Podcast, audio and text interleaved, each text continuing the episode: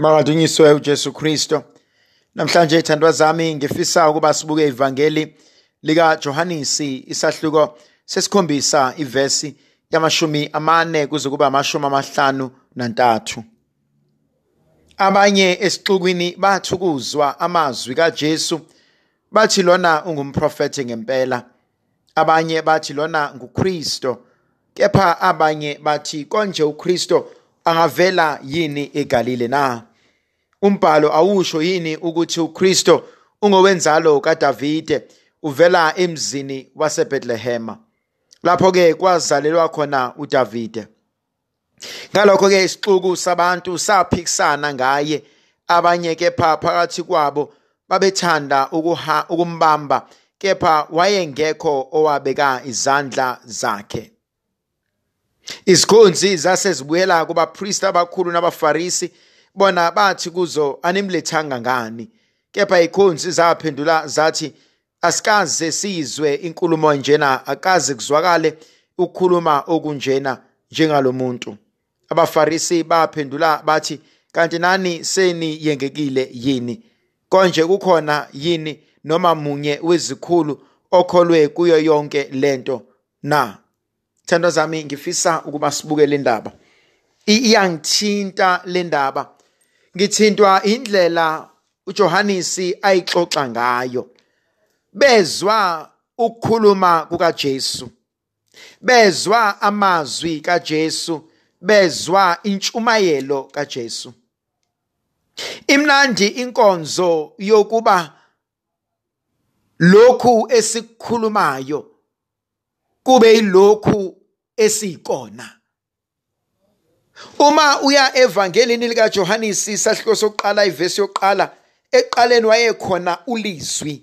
ulizwi waye kuNkulunkulu ulizwi waye nguNkulunkulu uverse 14 uthi izwi laba inyama lahlala phakathi kwethu.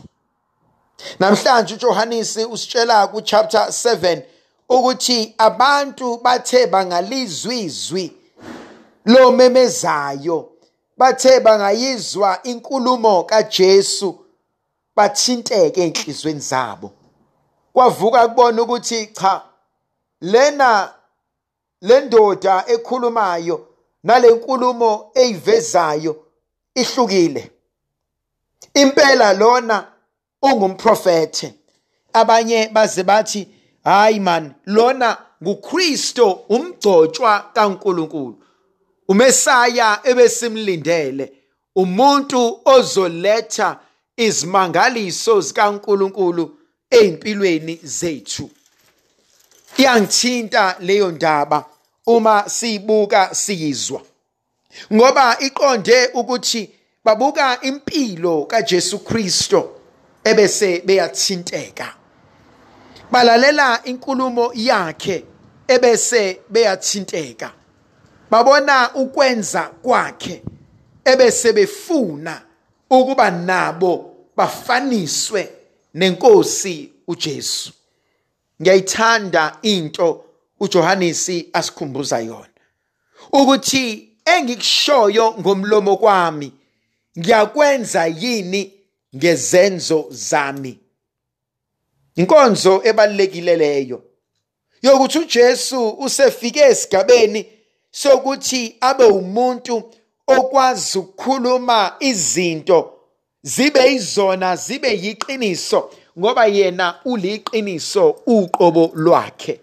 Into ebalekile ngendlela eyisimanga leyo. Okwesibili okungithintayo nengikubona kunamandla amangalisayo. Kunabantu abalalele intshumayelo kaJesu ebese bethi hayi lensizwa ingumprofete bathi abanye hayi lona ungumgcotshwa kaNkuluNkulu. Ngibuka inkonzo yokwenza kwethu. Ngihamba kanjani phambi kwabantu? Ngikhuluma kanjani nabanye abantu? Khona abanye abantu abangakwazi ukukhuluma nabanye abantu. Bavedane bamdilike omunye umuntu. Bamehla ngenhla. Abakwazi ukukhuluma abakwazi ukuhlonipha abakwazi ukunika umuntu isidima sokuthi ungumuntu. Basikhulumela noma yini maqedane ebese bethi vele faneke ningazi ukuthi mina angizwani nento engasile. Ukhohlwe ukuthi ukhuluma nabantu abanye babo sebekhulile. Uyazi ayikho into ebalulekile njengokukhumbula ukuthi umuntu umhlonipha whether mncane noma mdala. Umuntu umhlonipha whether uyamazi noma umazi. Umuntu umhlonipha whether unotho noma akanalutho. Isidalwa esingumuntu siyahlonishwa ngoba singumuntu. Iyona ndlela esakhula sakhuliswa ngayo leyo. Uqonda ukuthi sifanelwe ukuba sihloniphane sifanelwe ukuba sihloniphe. Ngiyangithinta indaba eyenzeka kuJesu. Bathi besaphikisana bebona okuhle. Kube khona ababona okubi. Hayi ngoba nakho okushiwo uJesu akulona iqiniso. Hayi ngoba nakho bengathintwa okushiwo uJesu nakwenzayo. Kodwa ngoba enhlizweni zabo bathe uKristo nomprofete akakwazi ukuvela kwenye indawo ngaphandle kwaseBethlehem. Bangaka abantu esibabuke sabeya. Sangafuna ukuhlanganyela nabo. Angikwazi mina ukusizwa ingane yangasibani angikwazi mina ukuthi ingane yami ngashada emndenini owukuthi. Khona abanye abantu esibabize ngezilwane. Hayi ingane yami ngeke ishade labo bantu. Labo bantu bazilwane. Yini yona leyo? Size sibapha amagama ngoba bengaveli kuhlanga lwethu bengakhuluma ulimi olukhulunywa yithina. Bengenzi izinto ezenziwa yithina. uJesu bahluleka ngumamukela ngoba akafit iidea abanayo ngoKristo. Khona abantu abangakwazi ukukhuluma bakuhalalisele phambi kwabantu ngoba ziningi izinto ezimbi abazikhulumile ngawe. Khona abanye abantu abakuzondayo namhlanje. Hayi ngoba nakhu ukhulume kabi hayi ngoba nakhu wenze kabi. Ingoba nakhu kuningi okubi abakukhulumile ngakho. Abathi masebethola ithuba lokuthi bakwazi barealize ukuthi bebesephutheni kodwa bangakwazi ukushintsha ngoba bayasaba izinto asebeyitshela abantu ngawe. Uyazi khona abantu ozohlangana nabo bakuzonde bengakwazi bakuzonda bekuzwa ngendaba. Ngoba khona abanye abantu asebekhulumile ngawe. uJesu lana ushawela into eyodwa uzondelwa into eyodwa ukuthi akaveli emzini waseBethlehem. Bakhohlwa abantu ukuthi uNkulunkulu akadingi ukusebenza ngemigomo nemibandela ebekwa yithina. uNkulunkulu angathatha isitha sakho kube yisona esiphethe ukhiye ukusiza impilo yakho.